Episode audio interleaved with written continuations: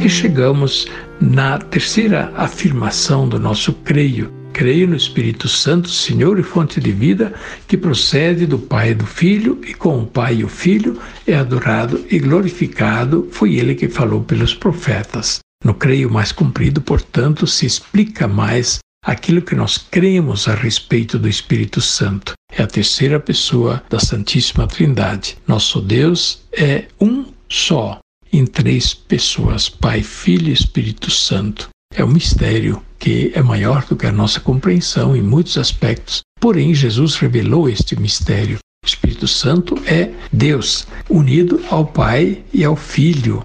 Ele que falou pelos profetas, ele que anima a igreja. O Espírito Santo foi revelado por Jesus de maneira mais clara. Porém, já no Antigo Testamento aparece clara referência ao Espírito Criador, o Espírito de sabedoria, que ilumina, que ajuda a discernir, que orienta, faz frutificar o bem. O Espírito Santo está unido a Jesus na sua pregação, na realização da sua obra apostólica. O Espírito Santo foi dado à igreja para que a igreja, com a ajuda do Espírito Santo, realize a obra do Evangelho com eficácia. É o Espírito Santo que dá força aos sacramentos, a pregação, faz despertar a fé, faz com que o amor verdadeiramente seja vivido como Jesus ensinou. O Espírito Santo que dá coragem, a força aos mártires e também aqueles que são perseguidos. O Espírito Santo é aquele que nos sintoniza com Deus. Que Deus nos ajude a permanecermos sempre fiéis em sintonia ao Espírito Santo que também a nós foi dado no batismo, na crisma e que nós invocamos todos os dias para que Ele nos ajude a caminhar nos caminhos de Deus e a perseverar na fé e na vida cristã.